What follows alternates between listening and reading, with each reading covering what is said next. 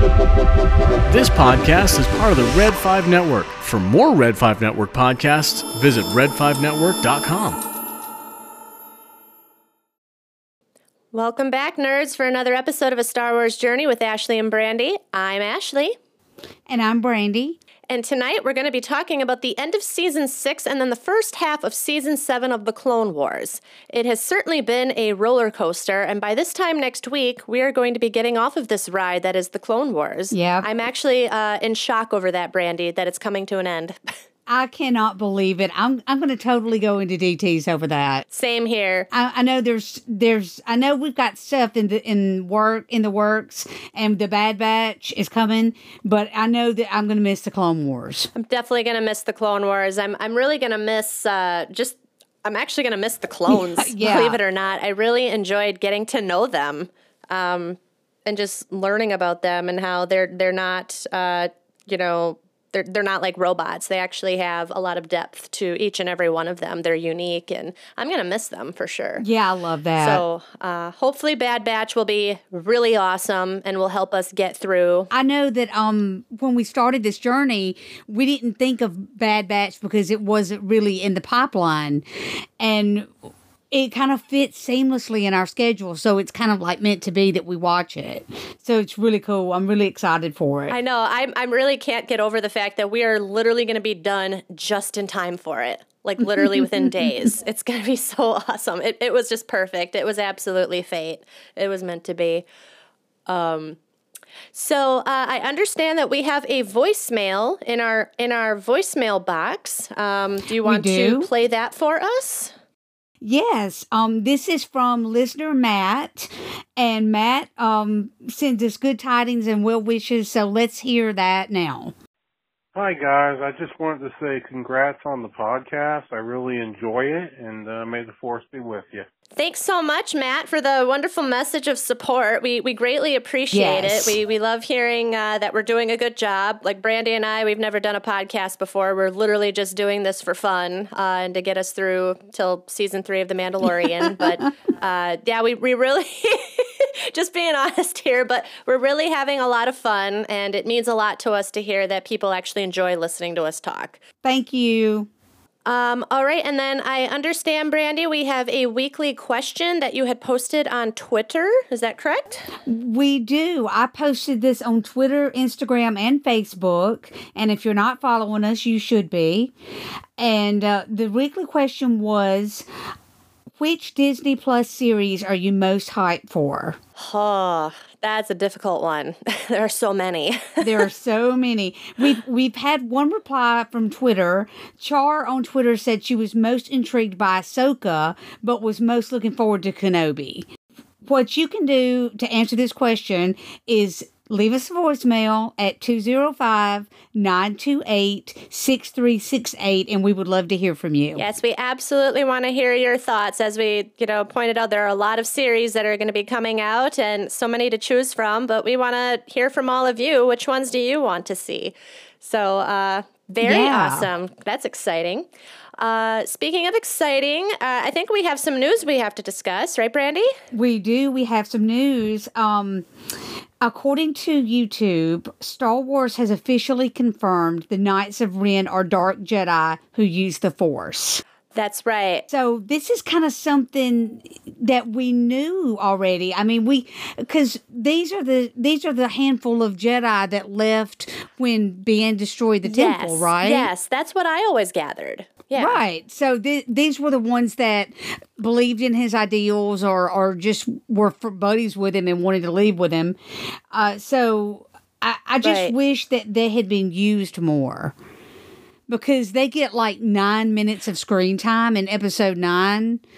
It's something ridiculous like that. It's like seven minutes or nine minutes or whatever, but it's it's such a wasted opportunity because they're just cool. I, you know, what's really sad is probably because I've only seen episode nine one time. I don't even remember them in it, which is very sad.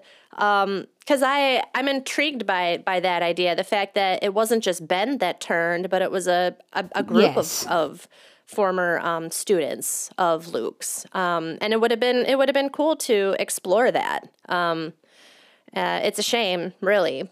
Oh gosh, and I can remember I can remember Ashley when we were like it was the spoiler meal for episode nine and they were casting martial arts experts and we're like, oh my gosh, that's gonna be the Knights of Ren. Right. And then Abrams ends up using them for like a total of 10 minutes. Yeah, it's it's really sad. It's it's an absolute waste because it would have, you know, I think it would have uh, made a more interesting story to see, you know, to see them more. Yeah, oh yeah. Disappointing. Just disappointing. But yeah, I guess thanks Disney for confirming what we've already known. uh yeah, in uh in the same vein, there's apparently a an Abrams cut of episode 9. But if Twitter's anything to glean, most fans don't want oh, it. Oh, really? Yes. Oh, I don't want it. Yeah. now, I was just going to say, personally, I'm not sure that it could fix all that's wrong with episode nine. Ben would most likely stay dead, and that's really unacceptable to me. Well, same. That that's really what it comes down to. It. It's like either he lives or he dies, and Right. you know, if he's still dead in the in the cut, then I don't really care. I honestly, there's nothing that can fix. It's what's done is done. I uh, will have a forever bad taste in my mouth having seen it that one time, and I'm only seeing it again because I'm committed to this journey Yes. that we're on. and We have to do it. We have to do it. Um, but yeah, there's there's no writing that wrong, in my opinion. Um, so I'm not bitter. We're not bitter at all. We're cool. We're fine. yeah, we're fine. Um, but uh, on to happier, more exciting news. Uh, have you um, read anything more about Rian Johnson possibly directing an episode of The Mandalorian? Yes, I have. That was definitely on my list. Um, it's uh, it's All really right. exciting to me that this is um another tidbit from Soraya Wilson. And Soraya is like the patron Right. saint of Reylo. So Soraya was wonderful enough to share uh, that Rian would definitely love to direct an episode of The Mandalorian, that he had talked to Dave Filoni, that he's been on set.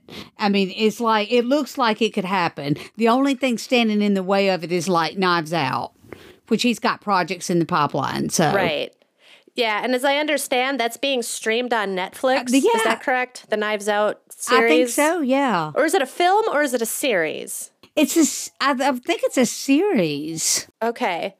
Um, because I'm still not clear about that, but Right. um, I just know that uh, if it's a series, that you're talking a longer commitment. To where if it was a film, you know, that's a shorter Right. time frame.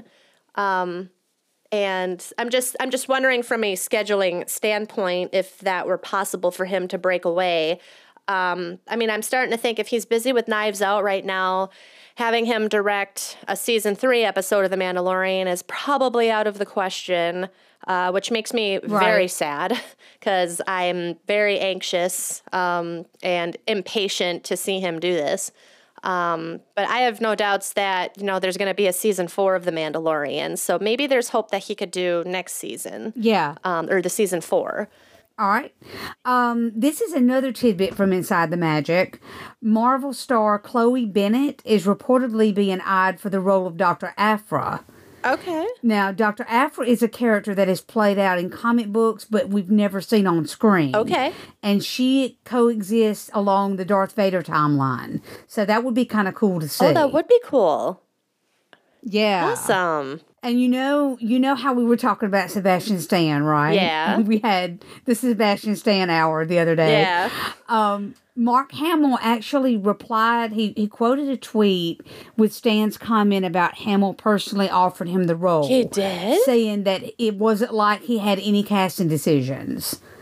So, I mean, it was kind of a flat response, but it was basically saying what we've been saying all along that if Disney won't stand, they can have him regardless of what Hamill says. Right, exactly.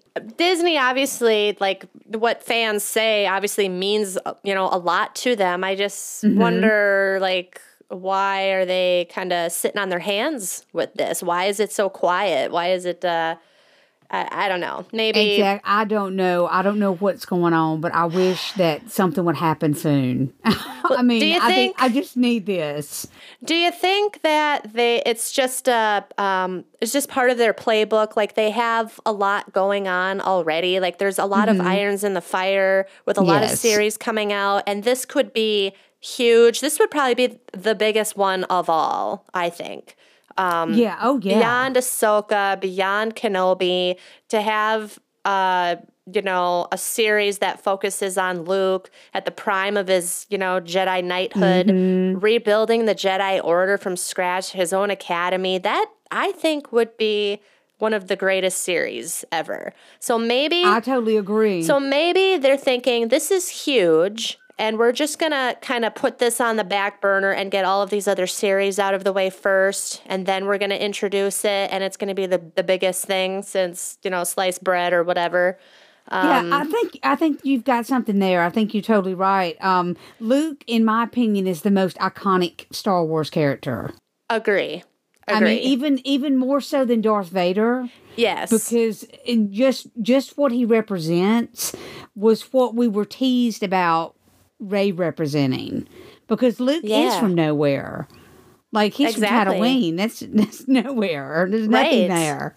right. And so, you know, it's yes, he has that he has a, a pedigree, but he learns and and just kind of comes up from nothing. And it's really inspiring. And he brought hope. He brought hope to the galaxy Mm-hmm. and um, restored faith in Vader. In, in you know the good of the force. And he was able to bring balance back to the force. I, I swear to my dying day that if it weren't for luke vader would never have turned. And the, the oh no, I totally galaxy agree. would still be clouded under the dark side. It was luke all along. So luke is that symbol of hope yeah. you know? Oh yeah. um, so yeah, I think that that's probably what's happening because they're just too quiet, you know. And Sebastian Stan is too quiet, and if you know, for all we know, he probably has already signed a deal with Disney, but it's in his contract that he has to stay quiet because this is going to be huge if it breaks, you know. Right. That would be fantastic. So yeah, so here's to to hope. And I I have high hopes. I I'm optimistic.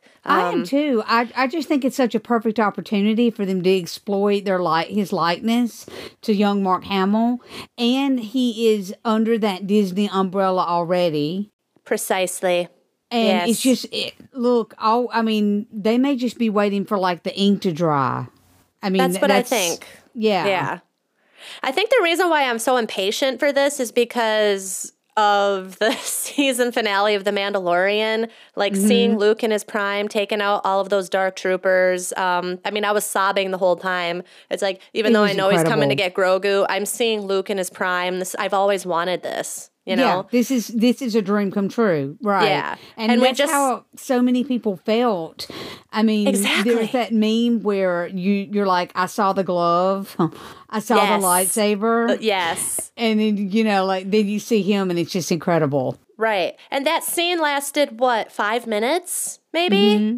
And it was the best five minutes of the entire episode. And so it was just a taste. It's just a taste of what we saw of Luke during this time. So I, I want more.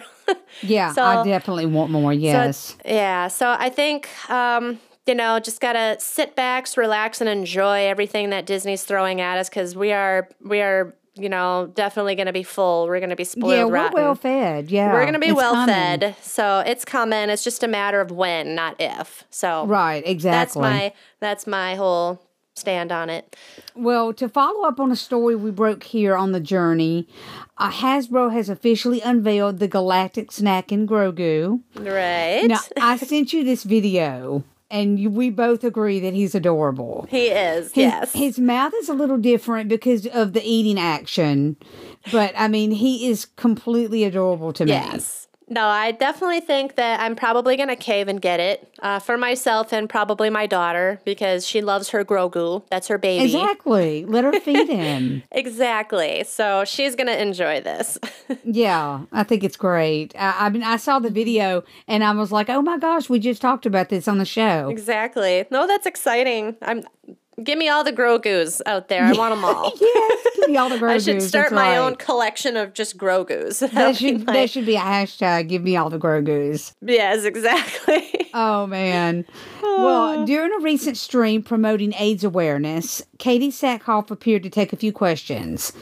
Um, she was pretty tight-lipped about season three, which is, you know, understandable. Yeah. But she did say that they were told that Plo Koon was the Jedi coming for Grogu at the end of the season two finale. what? So now I'm not sure. Yeah, I'm not sure how many people bought that since he died in Revenge of the Sith. Yeah, he died. He died, yeah. But reportedly, that's how they kept the secret from the cast. Okay. So I just think that's funny to me. That is funny. Some of those, some of them are Star Wars nerds. They'd be like, Right. "Nuh-uh, that can't happen. He's dead." If I was working on that set, if I was one of the actors, I would have called bullshit right away. I'm like, he died in Revenge of the Sith. I'm still having nightmares over his death. So Look, they could have done a little bit better than that. Yeah. they could. They could have done better than they that. could have. Oh gosh. Um, wow. Well, still, it's amazing that they were able to keep that completely under wraps because that was the greatest reveal of all time, in my opinion. Oh yeah. So It was incredible. It was. and they and they could not have picked another person for that moment. That was just no, perfect. No, no, that, that's that's the only reason why I wasn't angry at the end of the episode because the, I, Right, I- yeah. How many times have we had this conversation leading up to the finale? I will not be happy unless Din stays with, or unless Grogu stays with Din. There's no, there is no outcome in which I'm happy if he leaves. And here they have Luke Skywalker come in and save the day, and I'm like. Oh shit! Great. Well, Why did it have to be Luke? Because this is so perfect. oh, now I can't even be mad. Right now, That I can't be mad. oh, gosh. I agree. That was that's my thoughts exactly. yes. Uh, well, the Mandalorian keeps racking up awards. Uh, director of photography Baz Idoine Okay. won an award for cinematography for his work on what I feel is the best episode of season two, The Jedi. Oh, hands down, yes. That was beautiful. That was beautifully this shot. Beautifully shot, and this isn't the first time the gar- the episode has garnered accolades. I mean, it's won yeah. award after award, and it's just been this specific episode, so it's pretty. I agree. Pretty impressive. It is. Well, that's great news. Yeah, so perhaps saving the best to last. You remember how The Mandalorian was supposed to start filming April 4th, Yes. but the Book of Boba Fett run over. Yes. Well, according to the Bespin Bulletin on Instagram, the train yard location in Los Angeles where the Book of Boba Fett was filming is now empty, besides some blue screens, which are always there, and background props. This is where The Mandalorian filmed parts of its season two Okay. and and some of season one. So presumably that's where parts of its third season will be shot, and that's now vacant. Okay. So Boba Fett has wrapped filming at this location, but principal photography is not over yet. I was going to say that I saw a Facebook post that uh, I hope I'm pronouncing her name right. Ming Na Wen. She plays. Um, Uh huh. Oh, crap. What's her name? I should know her name. Shame on me. Fennec. Fennec. Yes. Thank you. Uh huh. Um, so she, I saw that she had posted on Instagram that she was still shooting the Book of Boba Fett. Um, Mm-hmm. so so that would mean then that season three of The Mandalorian has been delayed. Then correct? Yes. Yeah. Yes, it's still delayed. Okay. Yeah. Um, So, and that's why we haven't seen any spoilers or any set shots. Okay. Because there aren't any. So- right. Yes. I'm just impatient. Darn it. And you know, not that I'm worried. I, I'm not worried because we've had this conversation before as well. Um, that the the new show that Pedro Pascal is going to be on, uh, The Last of Us.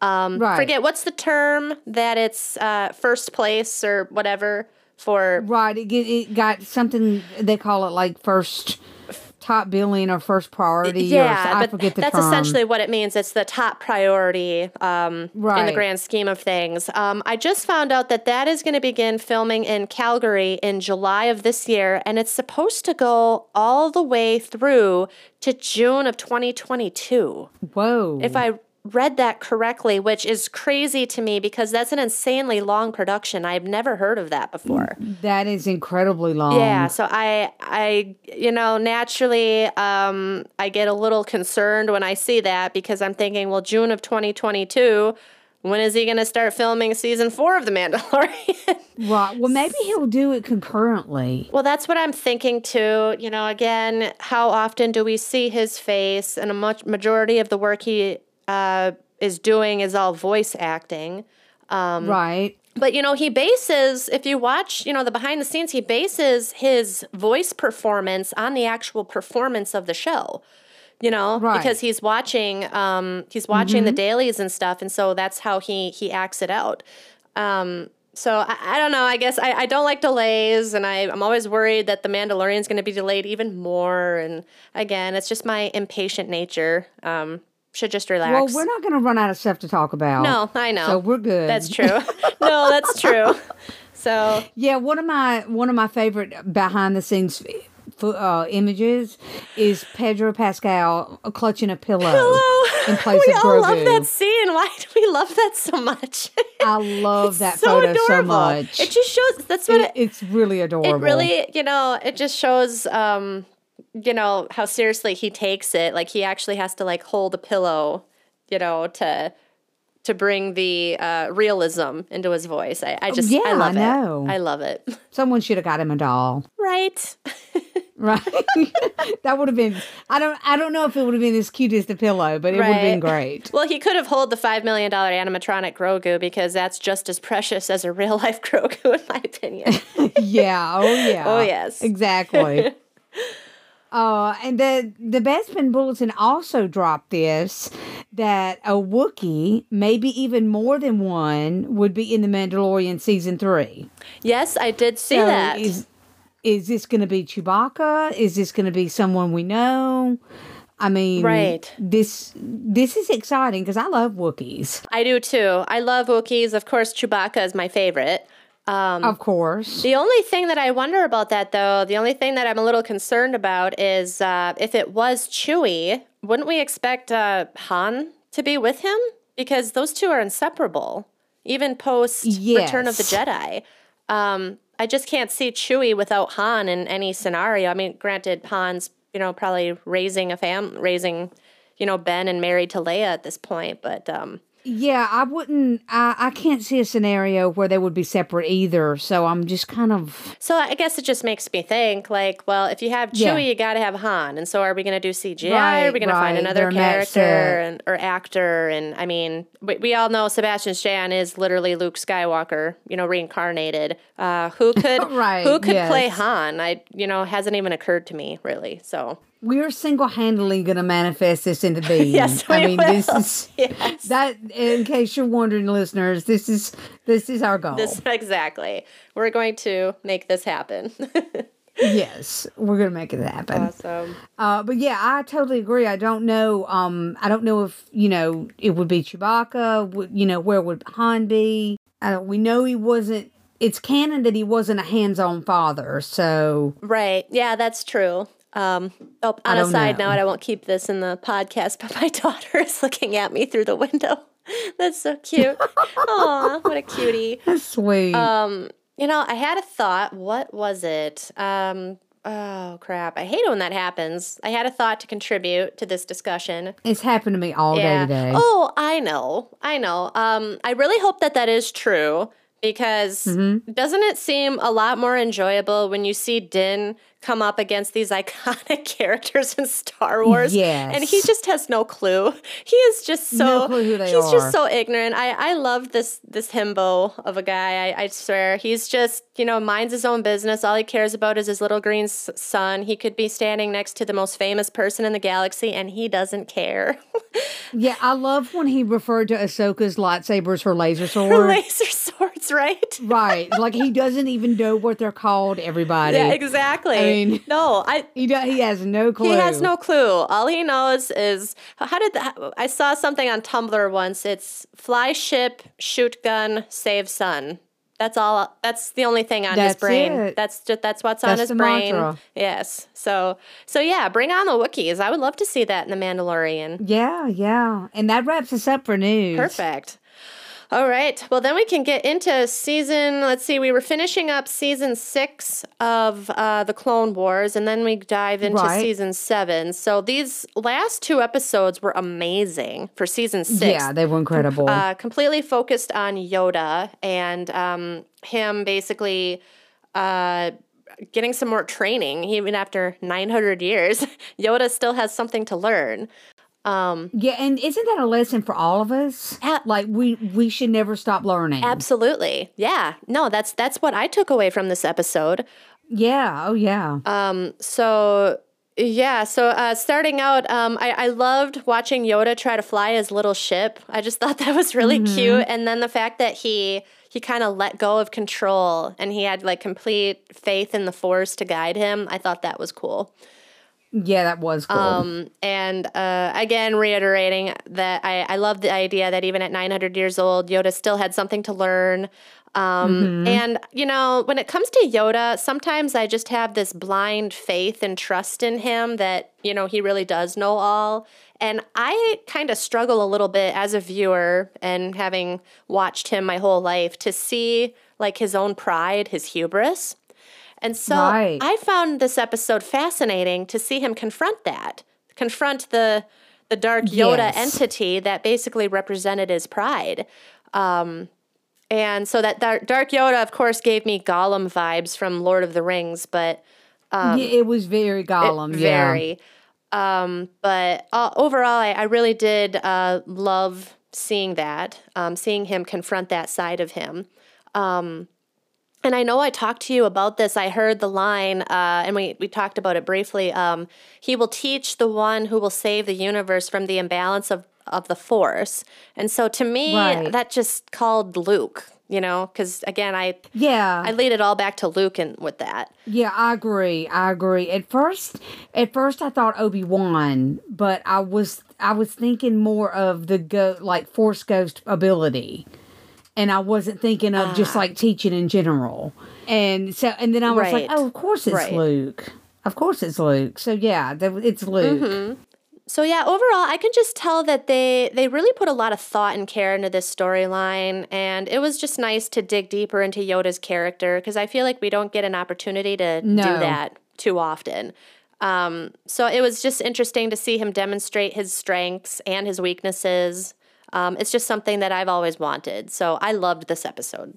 Yeah, I loved it too. Um, it this episode made me uh more aware than any any other time how many adventures R two has been on. Like he has he has been Yes. so Yeah. involved in so many pivotal moments in this saga. I mean, he just R two is like the MVP. He Yeah, is. he's just incredible. And uh, he got to hold Yoda's lightsaber, which I thought was really cool. that was awesome. So- I loved and that. because when he gave it to um R two, I'm like, oh my gosh, he's getting to hold his lightsaber. Right? It's crazy. Right?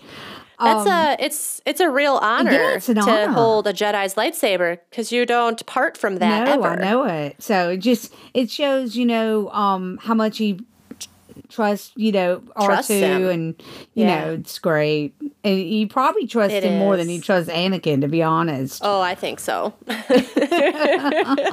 R two is R two is is faithful to the end. he really is. Um, I loved the planet. Um, it makes sense to me that a planet teeming with the force would be teeming with life. So there's all these like overgrown organic forms, mushroom like plants, Yeah. and it was just really cool. yeah, I enjoyed that too. Yeah, and uh, and how it was the birthplace of the midichlorians, which you know the midichlorians got a bad rap in the prequels. I mean, everybody was Right. like, "Midi what?" And, and so so you know, it's it's nice to see Filoni and them try to legitimize the midichlorians. Exactly. I mean, because you know they're part of canon, Yes. So you you can't really retcon it No. and so he, they're doing the best they can with it, which I thought was kind of was really cool. Yeah, and I I appreciate that that they try Um, yeah. to do that. Um, I personally didn't see what the big deal was about the No, midichlorians, like why people. I didn't. I didn't mind it. I mean, to me, it just explained a little bit about what makes a certain person more, uh, you know, sensitive Yeah. to the force. It might. It just explains it a little bit. It's So- like they put some science on it. Yeah, exactly. I mean, I didn't mind it. It was just an extra thing that I had learned from Right. learned about it. So, um, yeah. I thought Yoda facing his failure with Ahsoka was pretty powerful. yes. Yes, that was because her her symbolic death in his vision and him being unable to save her was basically like how he failed her on the council. I agree completely. That is exactly what I got out of that as well. Mm-hmm. Yes. Yep. Because that was basically a death. Her walking away from the Jedi Order, what she was going to, you know, vow her life to, um, because of them letting her down. That's like Right, a death, yeah. in my opinion. and I love the I love the it was a mirage. You know, it was all you know a fantasy, Right. but I loved Lightside Dooku. And how Qui Gon Yes. was alive, and it was this sweet alternate Yep. reality. Um, that was, of course, you know, um, a twisted sort of dream to trick Yoda. Uh, but I mean, it was to right. see it for a brief moment. It was so nice. I mean, everybody getting along. It was. It was nice. Yeah. It was nice to to see like peace. You know, have we ever seen peace in Star Wars? No, not really. right? So, yeah. Um no, I agree. So th- this episode was awesome. It was. Um, and then it, it leads in perfectly to the following episode. So this is after Yoda has has gone through those grueling trials. He travels to the ancient Sith homeworld of Moraband, um, and that is where he he faces the um, he faces Palpatine. right? actually, right? yeah. Yeah. Um, so I loved the tag, uh, the you know little Jedi fortune cookie message in the beginning of this. Facing all that you fear will free you from fear itself. That is a powerful message. I think that all of us should listen to. Yeah, that's Um, powerful. So, uh, fun fact I, I read about this episode. This was actually uh, the original finale of the show before they made the final season last year. Oh wow. Yeah. So I thought that was kind of cool. And I could sort of see that happening, you know, as we watch towards the end. yeah, there's a finality to the ending that kind of gives out Yeah, that vibe. exactly. Um, so how cool was it that Mark Hamill showed up for this episode? That was amazing. Wasn't that And I didn't know that until you told me that. Right? I think I told you that right before his scene. He was uh, he voiced Darth Bane Mm-hmm. in that. And uh, you know, that was too short of a scene in my opinion. I, I wish I could have, you know, had him longer, but it was cool while it lasted. Yeah, we need a little bit more. Um, And uh, so I think you noticed um, that Palpatine's voice uh, was done by Tim Curry earlier. Um, it must have been a few episodes prior to this, but I, I definitely heard the difference this time around. yeah. Um, yeah, it, uh, I don't want to say that I didn't like it. Um, I think I just I have to get used to it. you know? yeah, I, I, you know, I think that the first one was so spot on Yeah. that we were spoiled a little bit. I agree. Yeah, that's probably my problem. Um, and uh, you know, the thing is, I I really love Tim Curry, mm-hmm. um, and I think that you know he's gonna bring something more unique to to Palpatine and his portrayal of his voice. So I mean, I I trust in this choice of him, and I you know I just got to get used to it because the other one it sounded just like him.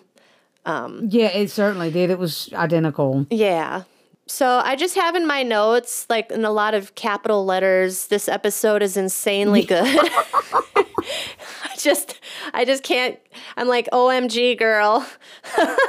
um seeing Yoda face off with uh, Palpatine, Darth Sidious, that gave me chills. It was, you know, like the ultimate battle between good and evil um, and very powerful dilemma that was on his hands let him die and you can stop all that i will do. If you think about it that probably would have been true if anakin if he would have let anakin die.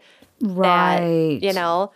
Um, but that was all a test in the end and yoda um, he passed it. It was a test right? It was a, like a, almost like a simulation. Yeah, yeah. It was it was or they gave him as part of his trial the illusion of finding out the Sith Lord. right okay okay So I I mean that's how I that's how I took it. Okay, me too. I just wanted to double check because I I was like questioning it at first whether that actually happened or not. But Yeah, I've got this I got this written down. This help left me with more questions than answers. yeah, I mean, Um, not in a negative way, like in a in a way that like I just wow, I want to know more. And how did you like the last line? Um, or it wasn't the last line, but it was like right before he woke up. Uh, the line, there is another Skywalker, and there's a baby crying. Girl, I had goosebumps all over my body when I heard that. Yeah, I loved it. I thought this was a great Yeah, episode it was- to end the season it six. was amazing, and I love I love when uh, Yoda was in Darth Bane's face saying, "You're not real, and I do not fear you." I just think it was just incredibly powerful. Yes, yes, it was. Because again, it's like facing his own Mm-hmm. demons um, or illusions, you know, and, and having faith in the Force, right. you know? Like that's what Yoda represents to me. So I can see why this had like a bit of finality to it, where it would have been the original finale. I can see that. Oh yeah, I could see it too, especially towards the end. Um, it definitely felt there was finality to it. Granted, I'm still glad that we got season seven. Oh, yeah. I, you know, next week, next week we're really gonna see how awesome it gets. That's right. We're ready. We're ready. Yeah, we are. Um, do you have anything else to add with this episode before we move on to season seven? Uh, No, I mean, well, I I love the scene where the four snakes come out and Yoda like they all like converge on Yoda and Yoda repels them with the Force. It was just Yeah, that was it was just cool. really cool and just Yoda facing his fears and and us as an audience realizing that Yoda has fear Right? and it was just just powerful. It was just a powerful episode. It really was. Okay, so let's move on to season seven, uh, the Bad Batch. We finally get to meet the Bad Batch. we do. We've been waiting for this. yes, we have. Clone Force 99. Um, so we got to meet, uh, do I have their names here? So we've got Hunter, Wrecker, Tech, Crosshair, and then later on, uh, Echo. Mm-hmm. I thought this was a great um, season opener. Uh, you know, I uh, screamed when I heard the words Clone Force 99. So Right. Yes, me too. I was excited to see all that. Um, I'm I don't know about you, but I'm just continually blown away by how advanced the animation has gotten since we first started this show. Like I don't think it was this good when we when we first started. No, it's really it, it's become more refined. It's so refined, like to the point where I just again I forget it's animated. Like I think I'm watching live action. Yeah. Uh, really loved seeing the Bad Batch in action and seeing how they work together and can take out an entire platoon of droids all by themselves. That was really cool. it was very cool. And uh, I have a really weird note here, and I don't know if it's going to make sense to you at all. but as I was watching this episode, uh, I had like this weird epiphany, like as I was watching it, like how I started out as a kid watching Return of the Jedi, and you know now the all, all the other films, and now I'm watching The Bad Batch. Um, it's just kind of crazy how Star Wars has transformed and expanded so much. Oh yeah, there used to be three films. Like there were three films and they were Yeah. awesome and that was it. Right. Yeah, exactly. And then the prequels came out, and then the sequels, and then we have all of these um, series and uh, a whole series that has just focused on the Clone Wars.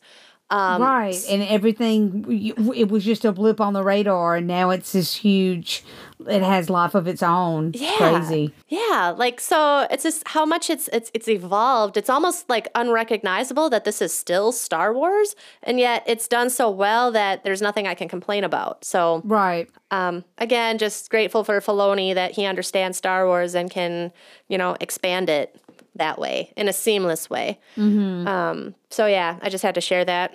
It's random, but uh, what did you think of the season opener of uh, season seven? I thought it was really strong. Um, I loved, and this is like a this is going to go in the column of weird notes. okay. I noticed that Anakin's hair is getting longer, like closer to Revenge of the Sith. I noticed that too. I forgot to write that in my Yeah, notes, but yeah, I like, did notice that. I, I saw it and I'm like, oh my gosh, he looks, he's looking more like Re- Anakin in Revenge of the Sith. And I'm like, then it dawned on me, I'm like, we're really close to the end. Yep, and you even see that uh, in the next episode when you see Padme, who's obviously a few months pregnant. Totally obvious. Yeah, she's preggers, definitely. She is. and uh, I loved the Bad Batch. Um, they're just such oddballs. They're just perfect. And Mm-hmm. um, I love the, how they're not predictable, and therefore they're hard for the enemy to defeat. Like they're gonna, they're not gonna do the same thing Yeah. twice. Yeah, that's a good point. I didn't even think about that, but you're absolutely right. that unpredictability makes them dangerous. Yeah, Right. Yeah. Yeah. They're they're uh, wild cards. Mm-hmm. that's cool. so it was it was great. I loved it. Okay, so then we go into episode two, A Distant Echo. So this is where they're on the search for Echo. Um, Rex believes that he is alive. So Anakin and the Bad Batch go and um, try to rescue him. Uh, so this is the so this was the big re- you know reveal to us that Rex has actually known about Anakin and Padme this entire time. Yes. Like that's huge for me because I thought nobody knew about Anakin and Padme. Um, Right. It just goes to show you how close Anakin is or was to Rex. Yes. And so that was that he would let him know to that. trust him with that. I mean, that's a huge secret, you know? I mean, that could throw Anakin out of the Jedi Order, and who knows what it would do to Padme if that got out. Mm-hmm. Um, so, yeah, I thought that was amazing. That was cool. Um, it was cool to see Anakin and Padme talk and see her preggers. Yeah. Um, I'm just a little surprised Anakin didn't notice. You know, looking at her, I noticed. she even rested her hand on her abdomen a, a couple I of times. I saw that. I saw that And too. I'm like, God. How do you not know? um, also funny that Obi Wan called him out on it too. He totally knew she he was talking to talking to her. Um, yes. And there, there's got to be a part of Obi Wan that knows Yeah, that they're not platonic. exactly, Because why would you why would you sneak off to talk to somebody that you're not involved in? precisely, Involved with. Exactly. You, you would do it out in the open. exactly. That must have been a previous episode because I'm looking through my notes. That was a previous episode when he had the little talk with Anakin about how he felt about Satine and how they had to stay friends. That was Yeah, that's when they were in their room. Yeah. Yeah. When uh, I mean when in Anakin's quarters in the temple. right. Oh yeah, that's when I dubbed him Saint Saint uh, Obi Wan. That's right. Right. yes. Makes sense now. Um, okay, so moving forward, uh, did not like the creepy spider guy was back. I didn't like that. No. Um, it was it was actually cool to see Anakin lead the Bad Batch in this mission. Mm-hmm. Um, was it Rex that was fighting with one of the members of the Bad Batch, and I think it was regarding Echo, Yes. if I'm not mistaken. Yeah, so that was hard to see. Um, see them fighting amongst each other like that. I did, though, struggle a little bit in caring about this particular storyline and finding Echo, and it makes me kind of feel bad. Um, but I think it's because, you know, we're getting closer to the end um, with Revenge of the Sith, and I'm kind of anxious to see how things are going to unfold. But, you know, this is kind of imperative that they find Echo because he ends up becoming one of the Bad Batch. So, Right. Well, I- it was really my struggle too. Like, uh, the Bad Batch to me was the best thing about this arc. yeah. Um, I was really kind of getting bored with the search for Echo, even though I love Echo and I want Echo to be found. Yeah. It was just really, it, it kind of seemed like it carried on like an episode too long. Yeah, I agree. That's kind of how I felt. Yeah. And and Padme definitely needs more clothes in her maternity wardrobe. Like this is this is this is one this is the outfit that she was wearing in Revenge of the Sith. So Exactly. right. I agree. I know that girl. I know that girl's got some clothes. She wear a big she top or does. Well, we see in Revenge of the Sith, she's she's got some wardrobe. So Yeah. Oh yeah. I had never seen those types of droids before. Uh, the one with the spindly arms. Yeah. Those were new. yep, those are those were new. That's right. So yeah, that really that's it. I mean, I was uh, most of my notes are Yeah. like, "Is Padme already knocked up? She's totally pregnant here. Oh my god!" And Right? so it was. Why doesn't Anakin notice? Yeah, why doesn't Anakin notice? Yeah, it was crazy.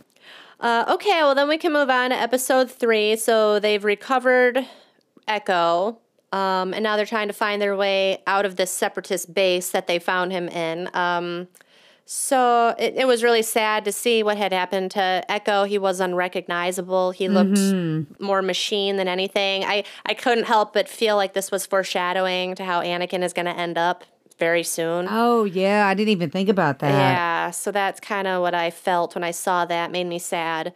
Um, I can't help, and I and you know again, kind of like the previous episode, I couldn't really put my finger on it, but I just felt like this episode was lacking for a Clone Wars episode. I just felt like it could have been better. Um, Yeah. you know, the the only other thing I can add that I actually liked were those tripod looking things. Uh, it reminded me of War of the Worlds. Yeah, the big So- walkers. yeah. Yeah, the big walkers. I thought those were cool. Um, but that's really all that I have for this episode, episode three. when you were talking about Echo and how it was, you know, foreshadowing to you Anakin and how Anakin was going to be, you know, part machine, part man, it reminded me. I don't know if you're a big Star Trek fan, but it reminded me of the Oh. Borg. Oh yes, that's right. Um, Yeah, because because the Borg are like they they're like a hive mind, and they hook into like the mainframe Yes. of their machinations, and and they're all like they act as one act as one person. So it just reminded me of the Borg, and that he even looked a little like the Borg because they're real Yeah, for pale. sure. Yeah, it just reminded me of that. And this, I when I first met the Bad Batch, I really liked Wrecker. Because he's a little, he's he's crazy and Oh, yeah. he, he really just wants. I, He. He's like an overgrown child, Very unpredictable And. I just really like. I, I kind of identify with him in a way, but this episode made me fall in love with tech I am really in love with tech. I don't know Yeah. why. Probably because he's the techie, he's the whiz. He can do anything. I, I don't know why. I find And- that attractive. You might get mad at me for this comparison, but like I really, he reminds me of C three PO. Absolutely. but like cooler. Yes, I agree. Yeah, because I mean, I just, I, I really love, I really love him. He's always got an answer for Yes. everything. Agree completely. So there's just nothing that we uh, don't agree on. It seems. No, both we're love the same. We are.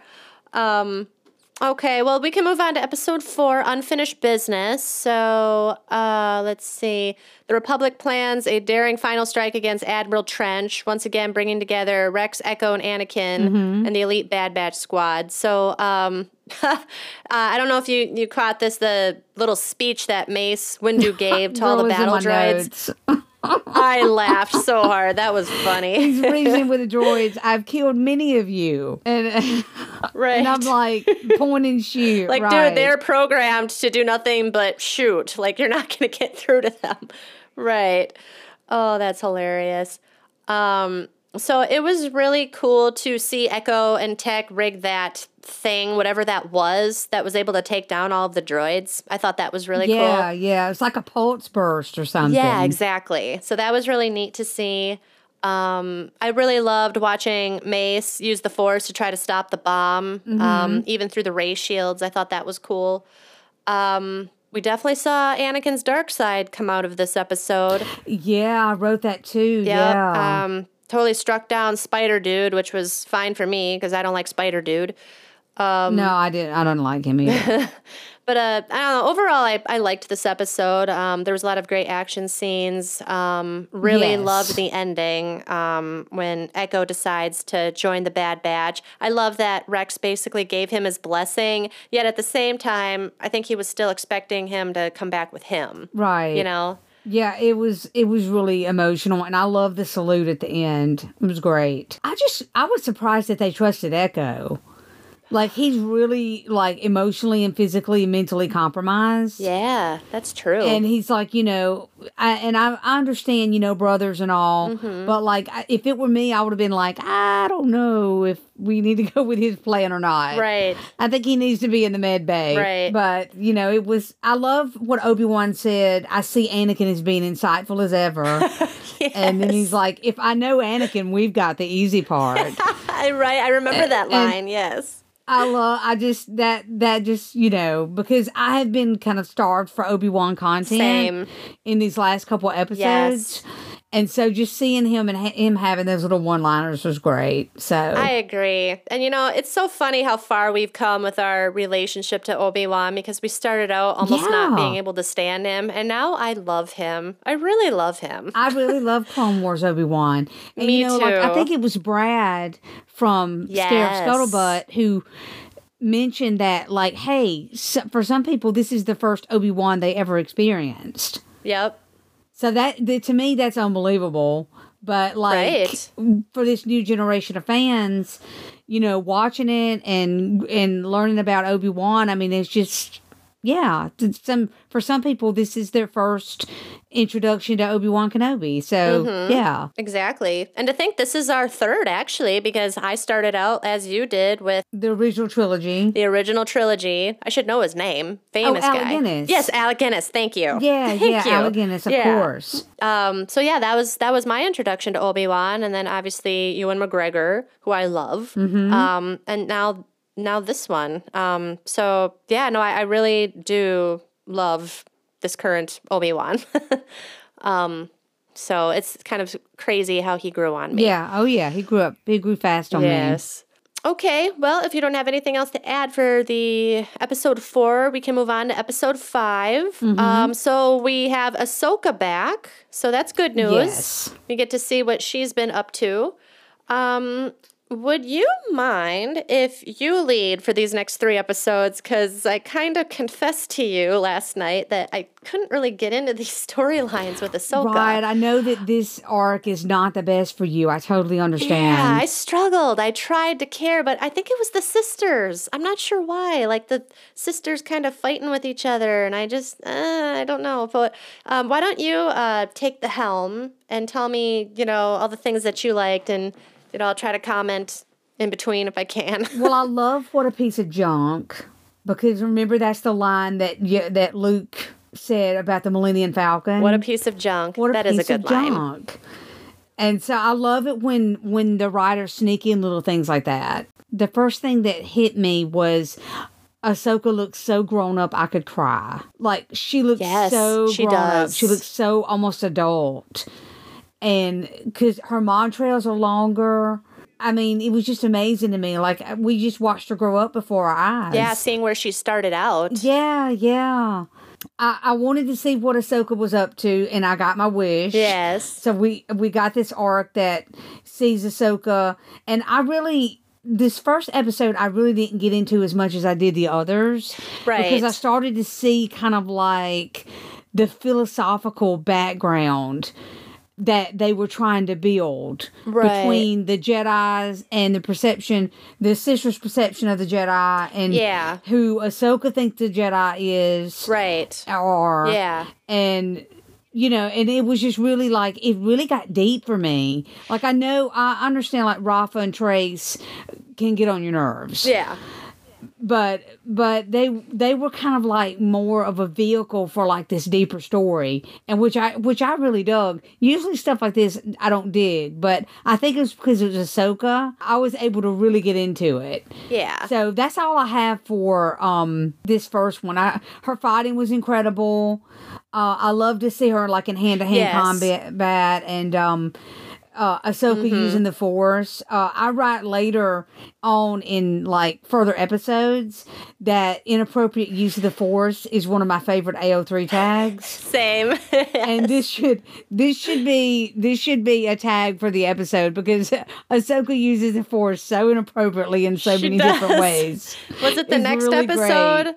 Was it the next episode where she uses the Jedi mind trick, I believe, on one of the Pykes to Yeah, I try to get them to yeah to buy the spice that there was actually no spice. Mm-hmm. Um, yeah, that was funny. I love the line. I do love the line where she says, "I got a trick or two up my sleeve," and she wouldn't give it away as to what it was. But I'm like, "Oh, good. Are you going to use your your Jedi mind trick?" And sure enough, she did in the next scene. So that was awesome. And I just you know, I really love her mindset in this first episode.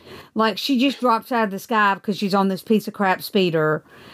And she I think she had every intention of just like leaving her old life behind.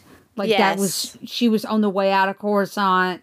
That was it. Right. she was done and and then you know the force had other plans because it, as we know you know this arc ends in a different That's way true. so it's just uh it, it was just really i loved i just loved seeing her grow from that you know i've been i've been places i don't want to be and i don't want to be that person Right. anymore and you know it was just it was really cool and for I me guess to um, expand on that, like all of this experience, even though I didn't care for Mm-hmm. care for this storyline, this all still must contribute to the Ahsoka that she ends up to being, and the one that we met in the Mandalorian. So this is all kind of contributing yeah to. Um, you know what's going on inside her mind and how she's dealing with leaving the Jedi Order behind and dealing with this new perception of what the Jedi is and right exactly yeah, then- exploring this new life. Yeah. And then in episode six, if you're ready to move on to episode six, Yep. Yeah. Um, she actually says things couldn't be a bigger mess for me than they already are, and I really felt sorry for her Oh gosh, yes. because she's, completely. you know, she's leaving behind the only life she ever knew. Yeah, and can you imagine anything more terrifying than that? No, I I, I can't. I really can't. And you know, we both loved this this when she said, you know, what academy did you go to? And she's like, uh, Skywalker Academy. Skywalker Academy. Yeah, I did lose my my stuff when I heard that. I thought that is where it was born. That's where That's the term right, was and it- born. I although love it may it. mean a little something different now. right, exactly. Uh, I because you know we've um we've seen Skywalker Academy in action on the yes, Clone Wars. that's so true. She definitely did learn at Skywalker Mhm, Academy. That's right. I like um I, I like Ahsoka stretching out and making friends with these two.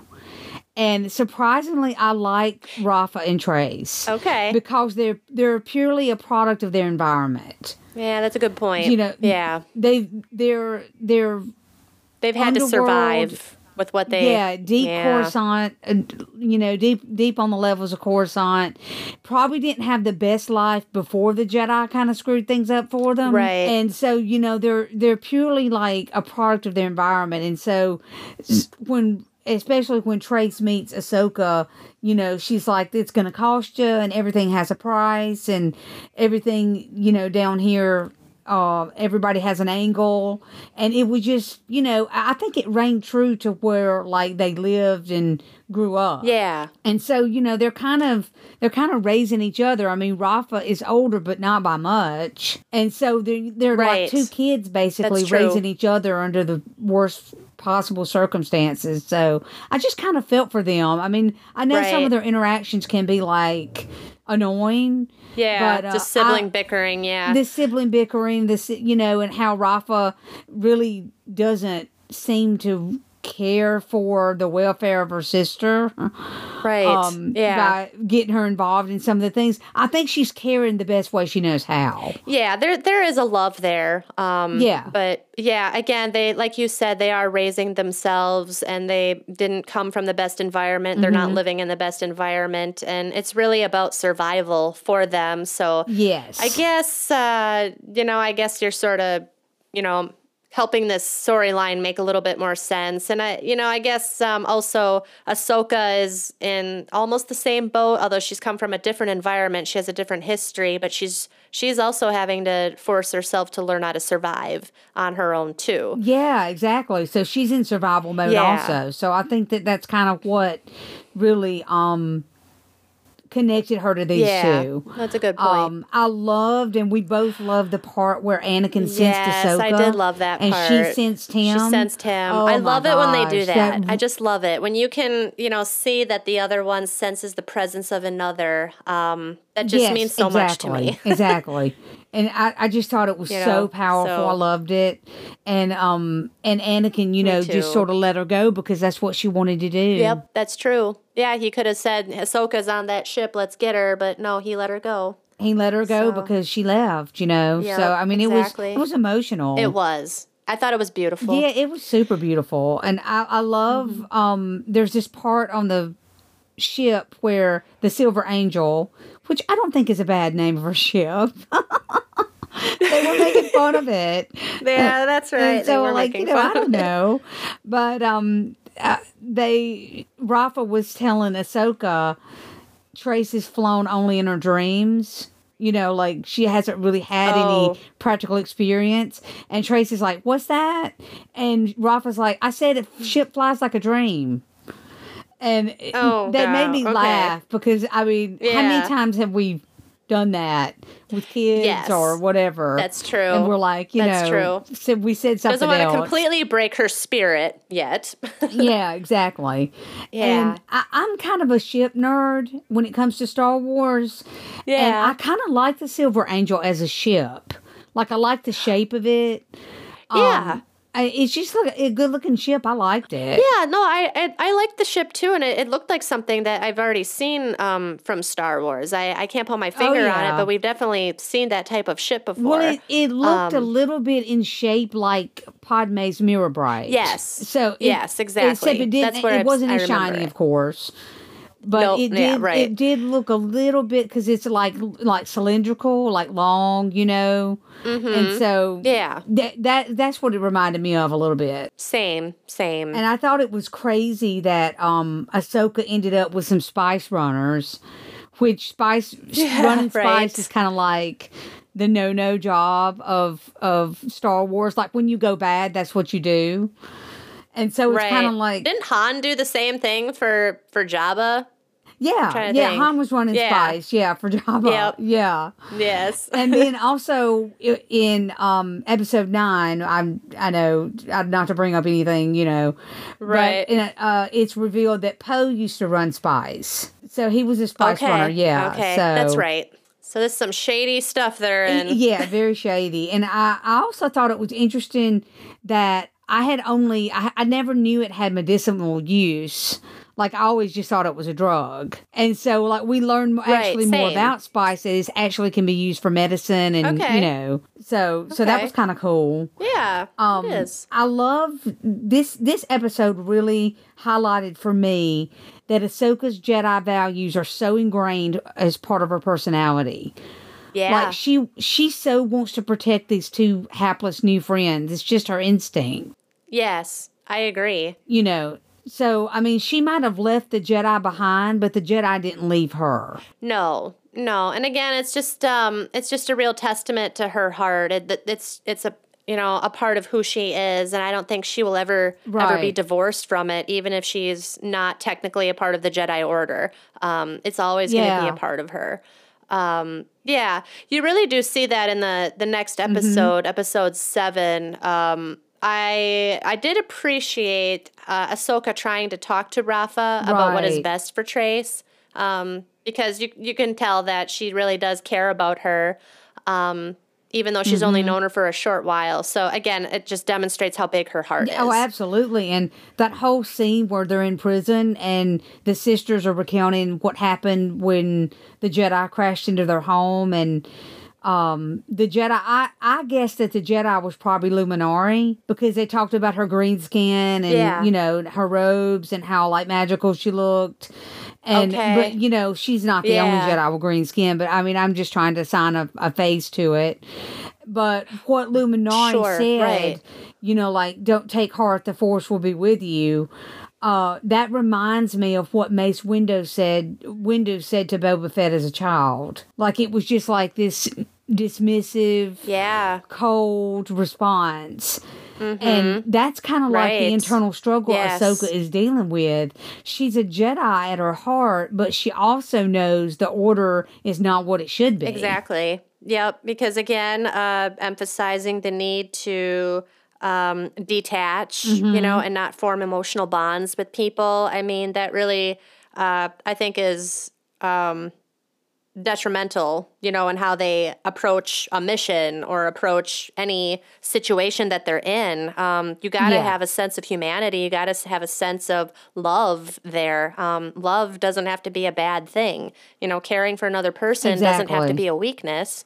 Um, and that's something that I think Ahsoka has always struggled with, Right. Oh, yeah. Sure. you know, because she knows this, I think. I think I think Ahsoka's just a better person than the mm-hmm. Jedi. I think so too. I mean, I just she I think is. she's just like good to her core. yes. And and that's why I, agree. mean that's why she walked away because they just it, it, they failed her. Exactly. If they had had embodied all of those things that I just mentioned and all the things that that she has, they would never have done to her what they did. Right. Oh yeah. The scene where they were tra- they were torturing Trace was like a little wild, but I have to remind myself remind myself that this is not a kids show. No, it's not. although it may look like one. Um, but I, I thought that that was like you know, that was pretty graphic because she is a minor, and yeah, um, I agree. That was awful. I love what Ahsoka said to kind of justify her force jump. She's like, I'm more athletic than I look. And so I was like, girl, you're doing some superhuman stuff. right. Come on now. And they still don't know that she's used to be a Jedi. Right. They still, Not at this point, anyway. The- at this point, I started wondering where Ahsoka's lightsabers are. oh, And same. I yeah. have a theory. okay. Like, she's got a bag on the side of that speeder. Yes. And I think her lightsabers are in that bag. I think so too. Like I don't Um, know. I know she does. She's not wearing them on her now because you know she's sees herself as no longer a Jedi. Right. But I, I, you know, I'm sure she kept them because you know, as we've learned. well, I don't remember when she left. When she left, did she have them on her? Did they give them Yes. back to her? No, she had. She left with her lightsabers. She yeah. did. Yeah. Okay. Well, that's good. Okay. Yeah. Um, yeah, I would assume that they're in her bag, and you know, it's probably she's looking at them as a last resort if she absolutely right, needs and them. And they're probably like a personal totem because remember how emotional and spiritual the crystals are. I mean, I loved that episode. to finding the crystals. Yeah, That arc is like I do- one of oh, my I do too. five It's, for uh, Clone Wars. I love that so much. Same here. Obvi- yeah, obviously for you, having waited as long as you have to see that, Oh I'm so gosh. grateful. I didn't have a clue, and I just, you know, was fed this. Didn't have to wait for it or anything. Yeah, oh yeah, but you still enjoyed Yeah. it, so it was fine. Oh gosh, yes, I did. But you know, the the level of appreciation there. I mean, for for you, it's just you know, I'll never be able to match that. Um, but no, I I agree completely. Um, yeah, the only thing that I can add to this episode that I got, I actually did get excited about this. I really, I did get interested when I saw Bo Mm-hmm. Oh yes, uh, show that up. was that was a Um, neat twist. when I saw that she was watching Ahsoka. Yeah, so I was really excited when I saw her show up because then I'm like, okay, all right, she's got her eyes on Ahsoka. Um, I don't, I don't believe she's got ill intentions towards her. So I'm really looking forward to seeing these two unite because again, we know that they know each other. Um, and so I really would like to see some kind of relationship form so that you know we can see that. So um, Mm-hmm. yeah, so then uh, that goes to the next episode, episode eight, together again. What do you got to say for this one? Um, I love the tags. I think the tags for this arc were absolutely uh, spot on. Uh, you can change who you are, but you cannot run from yourself. I mean, boy, is that Yeah. like Powerful. profound. That's Yes. amazing. Uh, I love Ahsoka playing bad. She's very convincing and chilling. Like when she was saying, you know, oh, they're not my friends Right. and you know send them they they hid the spice off world and that that stuff Yep. but surely and and at the time i was like well do the sisters know this is part of the plan but then Ra- rafa knew trace didn't but rafa Right.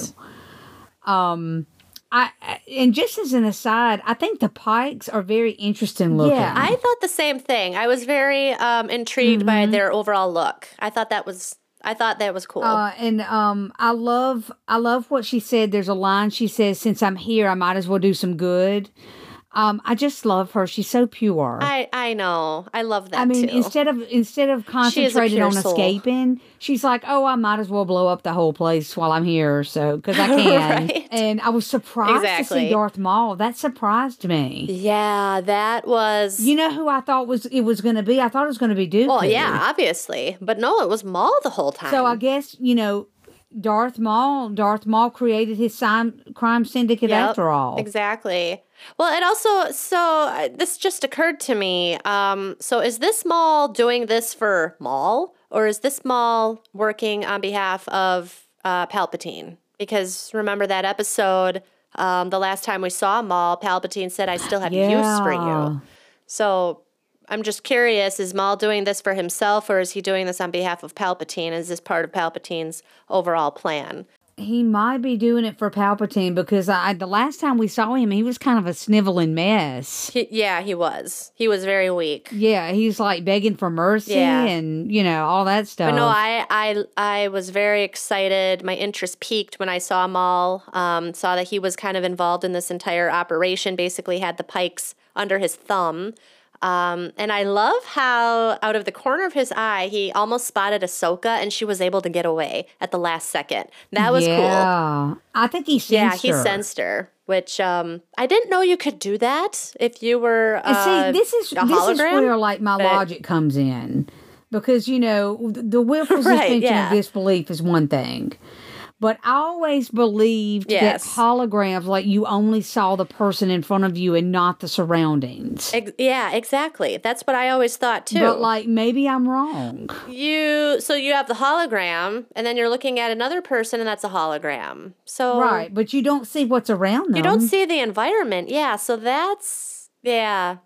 That threw me that Might have been a like a little goof up. Yeah, I think so. I think just to add to the drama of it all. Yeah. Um, I, I I didn't mind. I mean, I didn't mind it. I thought, oh my gosh, he he senses her and she got away. I thought that was cool. Unless he sensed her and he looked, he just like looked to the side like he could see something and didn't actually see anything. Yeah. So maybe that's an explanation. I don't know. Possibly.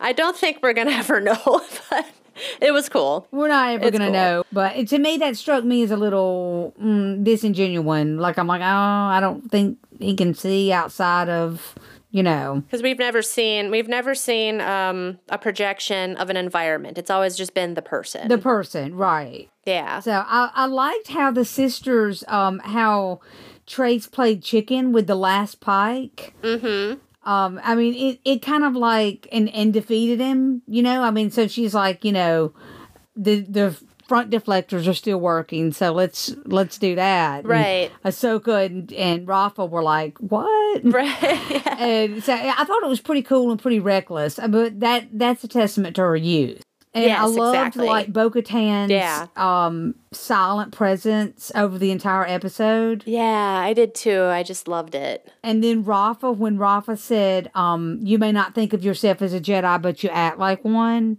I just thought that that really spoke volumes. Like, Oh, when big so- like someone completely unrelated to your journey and who doesn't really even like you can see who you're really meant to be. Yeah. So I think that was because she actually says it's what you're meant to do. Yeah. No, that is powerful from a complete stranger to say that to you. Absolutely. It just shows how Ahsoka carries herself and the choices she makes Mm. and, you know, just the way that she carries herself. It's, you know, her integrity. Yeah, she she is a Jedi. She doesn't have to be in the Jedi order, Right. you know, to be a Jedi. Yeah, and it she is and it one. really changes like what Jedi means. Like what what does Yeah. what does being a Jedi really mean? And and, and it's bigger than the order. It's bigger than the council. You know, it's it's Exactly. it's bigger, you know. It's It, well, it is bigger, and it kind of goes back to the original trilogy uh, with Luke. You know, Luke has Mm-hmm. returned. Um, you know, he was not trained. He was trained briefly by Yoda, but he didn't have the kind of training that most Jedi had, where they're raised from children. right. He got the quick and dirty version, yeah. He got the quick and dirty version, but um, you know, at his core, he had those values at his core, and that's what mattered. Yeah, he was just born to be a Jedi. Yeah, so that's why he was able to stand up to Sidious in Return of the Jedi. He was able to ignore his Mm-hmm. anger, ignore his hate, and you know say, "I I am a Jedi, like my father before me." Yeah, and never saw the inside of a temple. exactly. So I just thought I- think it was really powerful, and I loved, I loved how, of course, Bo-Katan and Ahsoka are teaming up, which is amazing. But I am excited for that girl. I am pumped. Ahsoka changed the way the sisters feel about the Jedi by being an example. By you know, they're this is the first Jedi they've met that actually fulfill the requirements, the attributes of it being a Jedi. That's true. That is true. So that's what I loved about this arc that it was Ahsoka dealing with herself, the sisters dealing with their attitudes toward the Jedi, and then Ahsoka finally accepting that this is part of who she is. Mm-hmm. right. In the grand scheme of things, you've kind of helped me change my perspective on the whole episode. well, I mean, it's totally okay to be annoyed by them. I mean, I was annoyed by Rafa, but I mean, I, I think that they were just a vehicle for Ahsoka's journey back to the Jedi. Yeah, no, you're right. Because again, it contributes to who she's going to become and who she she is. So, Yeah. um, yeah, no, this was great. This was a great discussion. Um, definitely looking forward to next week. Oh my gosh, Can't wait. I cannot wait. We got a lot in store for next week. So, um, yeah, I hope that you all listening are going to tune in for next week as we are going to conclude our journey through Clone Wars. Um, it's going to be That's it, the big finale. it's going to be epic, Brandi. Um, I think I speak for both of us. We're, we're excited, but we're also dreading it. I, I really don't want to see Anakin fall. I really don't. Like I really. I don't either. It's gonna given be very appreciation for the clones, like you mentioned at the at the top of the hour. But they've really given me an appreciation for Anakin, like because Anakin. And as we learned in a news item that George Lucas directed him to be really stoic and unemotional, which I have issue with. But so it wasn't Hayden's fault that we couldn't connect to him emotionally. I did better though, even even way back when when I first saw Revenge of the Sith. I I still did better with Revenge of the Sith than I did with Attack of the Clones. Uh, with Hayden. Oh yeah. I mean. Oh, Hayden really shines in Revenge of the Sith. He did. And I still can't believe that George wanted him to be stoic because that is the complete opposite of what we've always been taught about the dark side. The dark Yeah. side is not stoic. The dark side is all anger and passion and and fear and all of those emotions. Well, I don't really know a, a Jedi who is stoic. Maybe Wait Mace Windu, but I would say Mace Windu. Um, I mean Obi Wan is not stoic. He's got a great personality. that's true. So I mean, I I just really I don't know George. I don't know. I don't know either, but I again I, I love to go back to that scene where you know Padme's confronting Anakin. Anakin Oh. discovers Obi Wan's on the ship, and he's going through all these range of emotions. He's completely destabilizing, and Yeah. It's just uh, it was done beautifully. It was done perfectly. I, I thought Hayden did a, a wonderful was job. amazing. I mean, you know, I mean, I mean, because I grew up and you know, whoever was under the the helmet was a, a different person, you know, a different actor. And so now, when I think of Anakin, I, th- I immediately think of Hayden Christensen. So Yes. you know, I mean, that's success. Yes. So yeah, next week we're gonna be watching uh, Revenge of the Sith. Um, it's gonna be crazy having journeyed into the world of the Clone Wars and just Mm-hmm. it's gonna you know the magnitude of what we're gonna be experiencing and what we've seen um, these characters. Uh, what we come to know and love, you know, the events that we're going to see unfold next week are going to have much more meaning and gravity um, now that we've experienced this whole backstory leading up to it. Um, I'm really looking forward to this cinematic experience that's I know going to take my breath away. Yeah. Oh, yeah. I if if half of what is true that we've heard about the last four episodes are going to be amazing. Yeah, I I think if I could, if you'll allow me, um, I saw a meme on uh, I think it was like on the Mandalorian um, Facebook page, and it was a it was a compilation of all of the characters that loved Anakin the most. Um, that were closest to him. Oh my gosh. And when they heard of the worst things that he had done, like he had killed the younglings, um, and he had turned to the dark side, you know, Obi Wan didn't believe it. Right. Padme didn't believe it. And there's, I, I know there's going to be a scene where Ahsoka isn't going to believe it. Oh. You know? And so when they all get, and I think to me, you know, it was hard to see Padme confront that. It was hard for, it was very hard for me to see Obi Wan confront that. But I'm going to be a mess when Ahsoka confronts that. That's gonna be. you know? I, I don't have words That's for gonna be so That's, hard. I'm gonna be so emotional. Yeah, we're there's gonna be a lot of tears shed next week. Just forewarning. You know, it, our journey's far from over, but I, I can't help but feel like it's all come down to this. Right. Uh, Well, the Clone Wars have been a commitment. I mean, we, seven seven seasons is a lot, and we've watched the heck out of these things. I mean, Oh gosh, yeah. I mean, you know, I mean, we started watching this at what the end of was it beginning of February or the end of January? So February, March, April. Yeah. I mean, three months, three months of this. So yeah, and just banging them out, you know. Yep. So and then doing the podcast and and everything. So it's been it's it's been like a journey within the journey. It this yeah this Yeah. is like a mini journey. This is like a mini conclusion to the journey. It's I just feel like it's all come down to this. This is what we've been waiting for. I kind of feel like Um, we're graduating next week. And it- it's a Yeah, graduation. exactly. We're graduating. Maybe we should.